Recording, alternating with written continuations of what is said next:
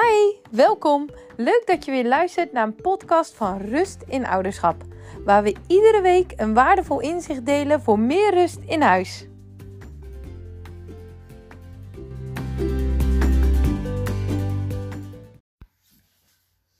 Welkom weer bij deze nieuwe podcast. Superleuk dat je weer luistert. In deze podcast wil ik met je stilstaan in de voorbeeldrol die je hebt naar je kind toe in het leren uiten en omgaan met emoties. Want emoties kent zoveel verschillende uitingen. Huilen, schreeuwen, wegkruipen, lachen, ontploffen. En je kind is in ontwikkeling om te leren hoe emoties voelen, deze te herkennen bij zichzelf en bij anderen. En ook leren om er woorden aan te kunnen geven.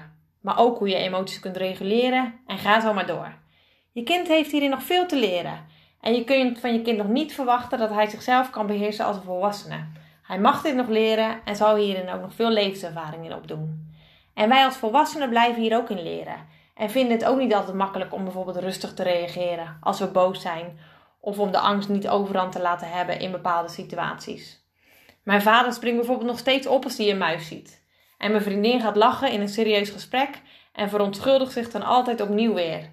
En ik ren angstig weg voor een kat. Waarop ik altijd te horen krijg dat ik echt niet aangevallen word door zo'n klein beestje. Maar zo zie je maar. Emoties nemen soms de overhand. Ook bij ons als volwassenen.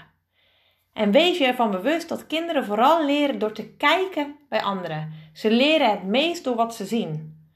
Dus sta er eens bij stil hoe jij je emoties uit. Heb jij een manier gevonden om op een passende manier jouw emoties te uiten? Mag je van jezelf toegeven aan je verdriet of je boosheid? Of stop je het weg? Heb je het onder controle? Of vliegt er nog wel eens wat door het huis? Weet dat jij het grote voorbeeld bent voor je kind in hoe jij omgaat met moeilijke situaties en teleurstellingen. En dit is van invloed op het ontwikkelen van de copingvaardigheden van je kind. En dat wil natuurlijk niet zeggen dat het perfect moet. Helemaal niet. En wat is overigens perfect? Ook dat kan voor iedereen anders zijn. Wel goed om er eens bij stil te staan en ook eens naar je kinderen te kijken wat ze misschien van je over hebben genomen. Mijn zoon hoeft bijvoorbeeld niks van katten te hebben. Nou, bijzonder, hoe zou dat toch komen?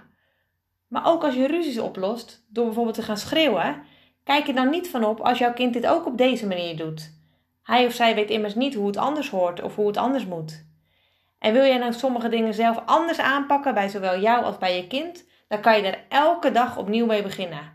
Want ook emoties en omgaan met emoties zijn vaardigheden. En die kun je altijd nog verder doorontwikkelen, stapje voor stapje. Dit geldt zowel voor jou als voor je kind. En wil je meer weten over onze cursus die zich richt op de emoties van je kind, maar dus ook stilstaat bij hoe jij reageert als ouder? Want ja, daar kan je nou eenmaal niet omheen. Kijk dan hieronder eens naar onze cursus Minder Boos, Meer Rust. Wil ik je nu voor nu bedanken voor het luisteren en tot de volgende keer.